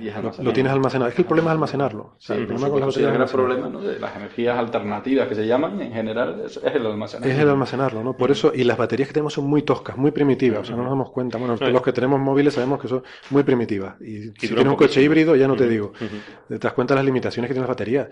Son súper contaminantes de fabricar en muchos casos, dependiendo de la tecnología, y requieren elementos químicos que no son súper abundantes, ¿no? Con lo cual, en todos los sentidos, efectivamente. Incluso a la gente que tiene que sacar los materiales de las tierras raras en África y tal, o en China, ¿no? Hay muchos problemas medioambientales asociados con la producción de las baterías actuales, ¿no? Entonces, para empezar, tiene un costo en todo tiene un costo en petróleo. Casi todo lo que usamos, desde el pan que nos comemos, todo tiene un equivalente en costo en petróleo, porque todo tiene costo energético en su producción, fabricación, transportes de materiales, famosa huella, ¿no? De CO2 de y cosas. Luego reciclaje posterior del residuo o lo que sea, ¿no? Y pero por supuesto que estas baterías tienen una huella ambiental. Si tú puedes almacenar la energía de repente, entonces eso te abre posibilidades a no depender del petróleo. Claro. ¿No?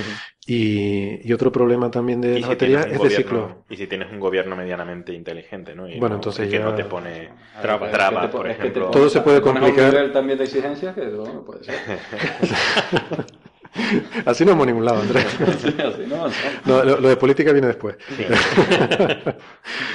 Y otro problema de las baterías es los ciclos de vida, ¿no? Todos sabemos también que las baterías se acaban gastando. Vale. O sea que, y rápidamente, ¿no? O sea, que llega un momento en que te tienes que comprar una batería nueva para el móvil, ¿no? Eso es un problema. Es un problema muy serio. Pues Carlos, cuéntanos esta nueva tecnología. Es un tipo de batería que ya se viene... La idea del concepto es de 1970, ya es antigua. Es de aire-litio, ¿no? Y realmente... Litio-oxígeno, litio-aire, ¿no? La gracia de estas baterías es que usan oxígeno, pero usan oxígeno del aire, en teoría. Entonces el oxígeno no tienen que llevarlo a la propia batería. Usan litio y oxígeno, que son dos de los elementos más ligeros. Las baterías serían muy, muy ligeras. Además de eso, necesitan agua, vapor de agua y oxígeno para funcionar, y eso es lo que emiten. Es decir, son bastante limpias en su funcionamiento. Se acaban de... La noticia un poco es que se acaba de conseguir que funcionen en laboratorio, ¿no? Sí, pero esto, tú dices que el concepto es antiguo y es verdad, pero es porque hasta ahora tenían muy pocos ciclos de vida, ¿no? Lo que hablamos, pero ahora el avance, esta noticia, es porque ahora con grafeno, es que el grafeno es el milagro, o sea, esto es el bálsamo de Fierabrás moderno. Pues ahora con grafeno han conseguido hacerla de manera que... Por lo visto los electrodos, los dos puntas de la batería, se degradan ahora son de grafito, por lo visto, en las baterías de ion litio, ¿no? Y se degradan rapidísimamente, ¿no? En un par de años ya, o 3 o 4 años de uso intensivo, las baterías ya se tupen y dejan de funcionar, ¿no? Lo que han hecho es sustituir esos electrodos por grafeno, ¿no? Que es muchísimo más poroso, un grafeno molecular, atómico, de hecho, son placas casi atómicas de grafeno. Y el problema es que uno de los dos electrodos, el cátodo, se tupe, ¿no? de lo que se forma, ¿no? El peróxido de litio, ¿no? Que se va formando y se acumula en el cátodo y deja de funcionar la batería. Con el grafeno es mucho más poroso y al revertir la operación se limpia mucho más el cátodo y dura muchísimo más, ¿no? Y yo por lo que he leído aquí se puede usar continuamente y los cátodos quedan totalmente, vamos, inmaculados, sí, no se estropean. Que bueno, que todavía esto es una prueba de laboratorio, es decir, ahora se ha probado con oxígeno puro. No se ha probado con oxígeno del aire, que es la gracia, ¿no? Que tenga oxígeno puro dentro de la batería no la hace muy estable ni... Y con lo difícil... Es explosiva. Es un poquito explosiva. El oxígeno es que tiene una manía con... Sí, es bastante oxidante. Es un poco explosiva. Y la gracia de estas baterías es que la densidad energética es elevadísima. No solamente pesan poco, sino que es genial para los coches o los móviles o lo que sea, sino que además tendrían una potencia, una densidad energética comparable a la gasolina. Estamos hablando de 12 kilovatios hora por kilo. La gasolina es de 13. Yo creo que he visto el futuro, Carlos. Yo es que leí esta noticia y yo creo que he visto el futuro. Bueno, si tuviera dinero lo invertiría en esto, pero me parece realmente que la solución pasa por fusión nuclear y baterías de litio-oxígeno. Sí. No, esto es... Mira que llevo tiempo diciendo que el próximo gran supermillonario va a ser el que haga una revolución en batería y esto puede ir en ese sentido. Sí, pasa claro, aquí dice que todavía esto está a una década por lo menos. Hay varios problemas, pero son electroquímicos realmente. Después te devuelve oxígeno otra vez. Oxígeno otra vez y agua, y vapor de agua. Es decir, bastante... O sea, óptimo, tú con energía, aplicando energía... No, porque está pensando que sí, que al cargar mirada, ¿no? Porque si en la reacción química el oxígeno queda capturado en forma de óxidos de litio y tal, el oxígeno en la atmósfera es el que es también. Cuando es un experimento, ¿no? Pero imagínate que empieces a tener 3 trillones de baterías por ahí circulando. Al cargarlo haces la operación inversa. El oxígeno que has cogido de la atmósfera lo vuelves a soltar. Vale. Eso no, y no queda residuo. No queda ningún residuo. Luego, lo que pasa es que hay que ver qué tipo de electrolito, por dónde va la corriente, si se va a hacer líquido, se va a hacer sólido. Claro, el futuro tiene que ser sistemas de acumulación como estas o lo que... Pero batería eficiente, claro. Pero promete bastante, ¿no? Tiene sus problemas, pero no son problemas insalvables, ¿no? No son así... Sí, son dificultades prácticas, ¿no? Dificultades prácticas, técnicas.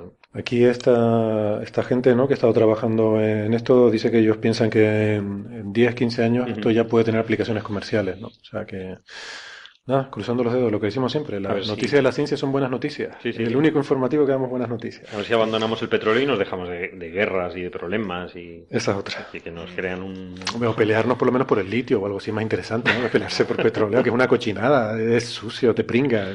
No sé, tiene más sentido pelearse por el litio. O sea, yo iría a una guerra por el litio, una guerra por petróleo. Sí, yo creo que invadamos países del tercer mundo, ¿no? Hay que evitar las guerras en cualquier caso, no sirven para nada. Bueno. Pues nada, yo, si les parece, creo que aquí podemos pasar entonces a hablar del gobierno, como decían típico, vamos a hablar del gobierno, y podemos empezar nuestra sección sobre las elecciones generales del 20 de diciembre. Como les decía, pues hemos tenido en España, efectivamente, elecciones generales en España, que como les decía, pues eso, hay 4 partidos con aspiraciones serias de ganar las elecciones. Y les vamos a presentar ahora la opinión de uno de esos 4 partidos, que se llama Podemos. Y bueno, pues ellos creen que pueden y que pueden mejorar la ciencia y pues han tenido la amabilidad de estar con nosotros y de contarnos sus propuestas y su programa, ¿no? Les comento que, bueno, como les decía, pues hay oyentes que parece que no les parece buena idea que hablemos estas cosas, pues pueden ya parar de escuchar aquí, porque esta ya es la última parte del programa, pero a los que les interese, yo les invito a que se queden, porque la verdad es que a mí me pareció muy interesante lo que nos contaba, ¿no?, esta persona. Incluso para nuestra audiencia internacional, porque como les decía, los problemas que solemos encontrar los científicos, cuando yo hablo con mis colegas de otros países, pues son similares, ¿eh? No son tan diferentes. Así que igual les puede resultar interesante. Bueno, en cualquier caso, lo que les quiero decir es que esta versión de la entrevista que les vamos a poner aquí es una versión editada, que la hemos recortado, también porque, como les prometimos, queríamos que fuera algo corto, no extendernos demasiado con esto. Van a ser 15 minutos. Pero vamos a colgar también la entrevista íntegra en internet. La pueden encontrar en nuestra página web, que les recuerdo, podcastcoffeebreak.org. Así que les dejo ahora con esta versión un poco resumida de la entrevista de 15 minutos. La entrevista íntegra dura 25 minutos y la podrán encontrar en nuestra página web, ¿vale? Pues nada, espero que les guste, y a nuestros amigos contertulios, pues gracias por estar hoy aquí. Y nos vemos la semana que viene. Muchas gracias. Vale, muchísimas gracias a ti. Hasta luego. Doctora Lucía Ayala, bienvenida a Coffee Break. Hola, muy buenas tardes. ¿Qué tal? Lucía es doctora en Historia del Arte y, bueno, la hemos llamado hoy porque es la coordinadora a nivel nacional de Podemos para su programa científico, ¿verdad? Eres la que te encarga de definir las propuestas de Podemos para todo lo que tiene que ver con la ciencia. ¿Es correcto esto? Así es. Soy ahora mismo la coordinadora del área de políticas científicas y más de maíz dentro de la estructura estatal de Podemos. Uh-huh. Permíteme, Lucía, que te presente también a Marian Martínez, que es doctora en Ciencias Físicas y también es investigadora aquí del Instituto de Astrofísica. Es una de nuestras contertulias habituales en el programa. Hola, Marian, buenas tardes. Hola, Héctor, ¿qué tal? Hola, Lucía, encantada. Hola, muy buenas, encantada. Bueno, pues nada, yo veo aquí que he estado mirando un poco tu currículum, ¿no? Y así la primera cosa que te quería preguntar es que ¿cómo es posible que la ciencia de Podemos la lleve alguien de letras? Explícanos esto, Lucía, por favor. Bueno, pues yo fíjate que voy a ir un paso más allá o quizás dos pasos más allá. No solo la estoy llevando yo, que vengo de las ciencias humanas y sociales, sino que además soy mujer y además soy andaluza. Y la verdad es que esto es una triple reivindicación que de manera muy consciente la estoy llevando al trabajo que hacemos en el área, porque, bueno, quienes venimos de las ciencias humanas y sociales estamos viendo como si las ciencias en general ya están siendo ahogadas, apartadas y aplastadas, pues en el caso nuestro todavía mucho más. Entonces es necesario, es vital introducir e integrar las ciencias humanas y sociales en todo el planteamiento de las políticas científicas. Uh-huh. En el caso de mujer, que también te cuento, bueno, el caso de los techos de cristal en el ámbito científico es, bueno, uno de los ámbitos más señalados, ¿no? Es clásica este hecho, ¿no? De que tantas mujeres que acceden a la universidad y luego nadie apenas llegan, ¿no? A puestos de rectoras, de investigadoras jefas, etcétera, ¿no? Entonces esto también es un ámbito que hay que trabajar y en el trabajo que estamos haciendo desde el área estamos también teniendo muy en cuenta estas políticas de igualdad de género.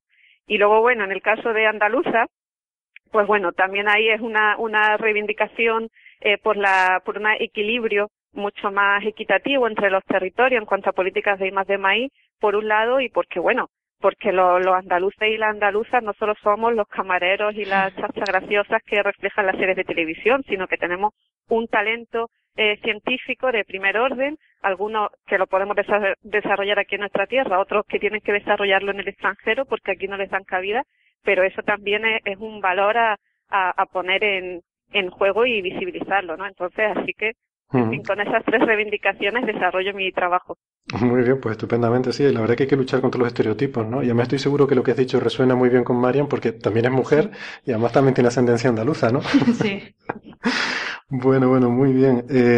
Por comentar un poco a los oyentes que Lucía, como decíamos, es doctora en Historia, hizo su doctorado conjuntamente, entiendo, por las universidades de Berlín y de Granada, y que luego has tenido también estancias como investigadora postdoctoral en Viena y también en la Universidad de Berkeley, ¿verdad?, en California. Sí, así es. De hecho, mi último trabajo fue en el Instituto de Astronomía de la Universidad de Berkeley, porque, bueno, por la naturaleza de las cosas que yo he trabajado, he estado trabajando entre arte, historia y ciencias, sobre todo cosmología, astrofísica contemporánea, tanto como astronomía en la historia. Uh-huh.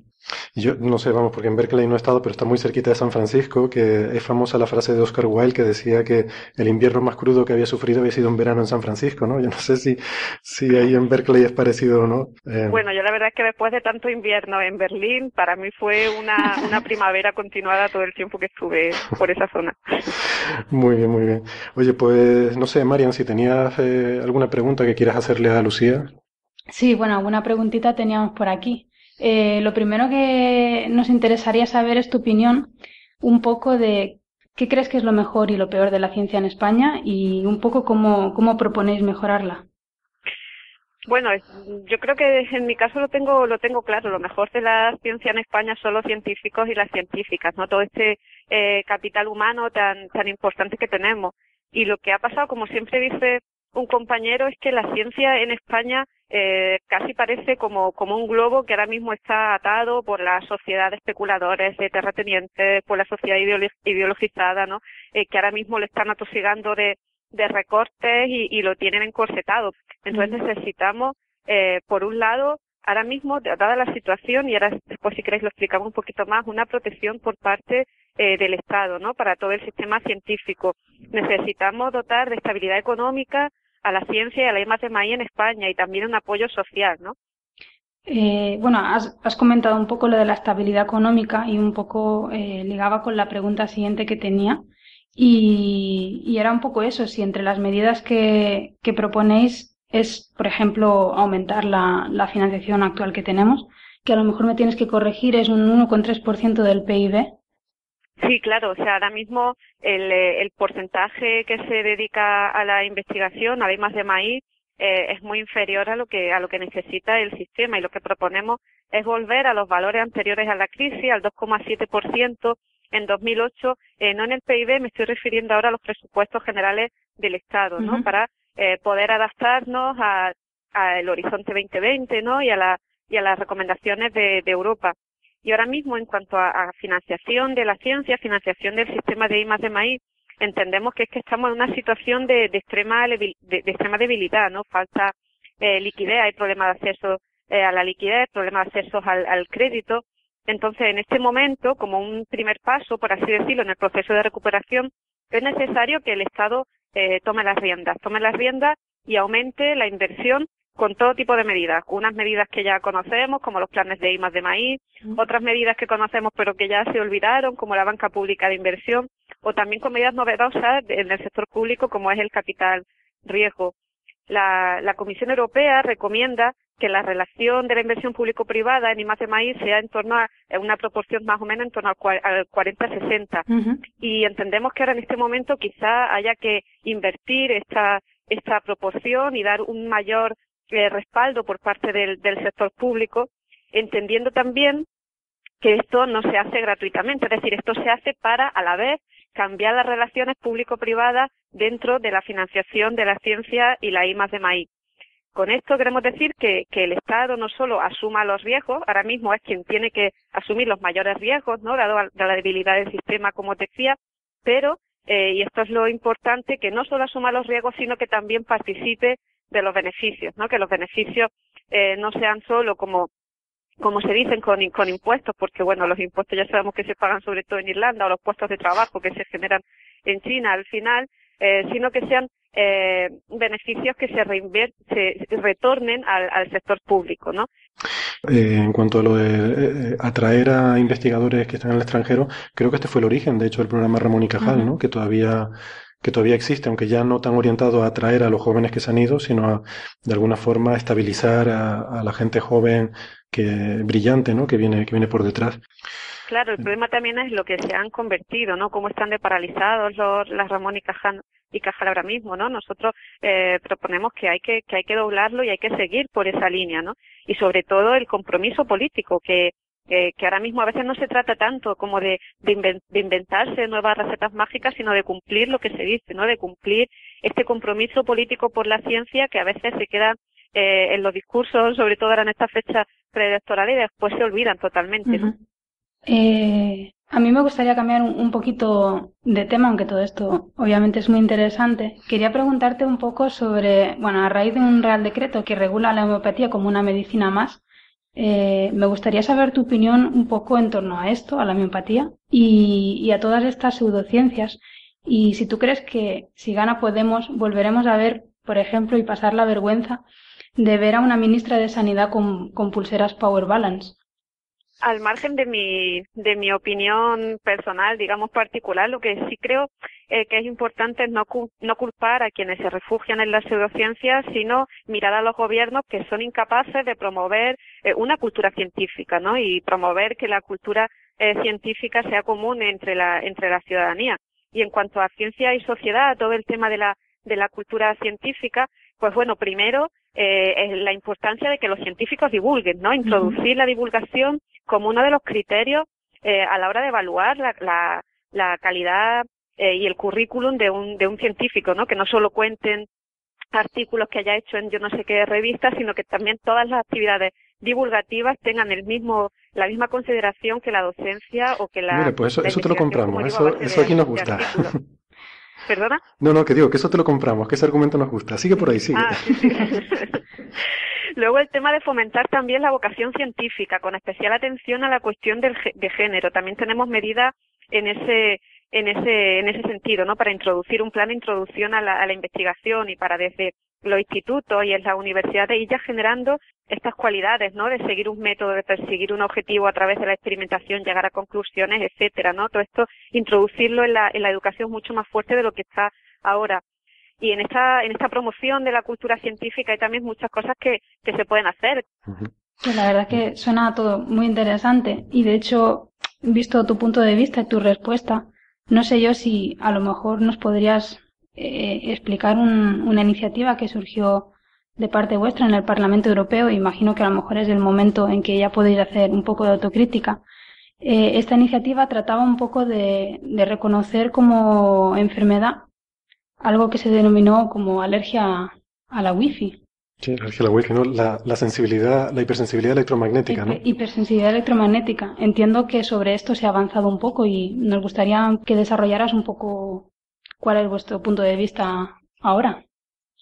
Claro, nosotros desde el punto de vista del área entendemos, obviamente, que eso fue un error de planteamiento. En ese momento todavía no había nacido el área y, de hecho, el área no ha sido de las primeras que se ha hecho en Podemos, sino que se ha formado hace varios meses, ¿no? Por la necesidad obvia que surgía de tratar de manera específica todas estas cuestiones, ¿no? Que era como con tanta gente de la universidad que conforma el partido parecía que se daba por hecho, ¿no? Que estaba la ciencia ahí.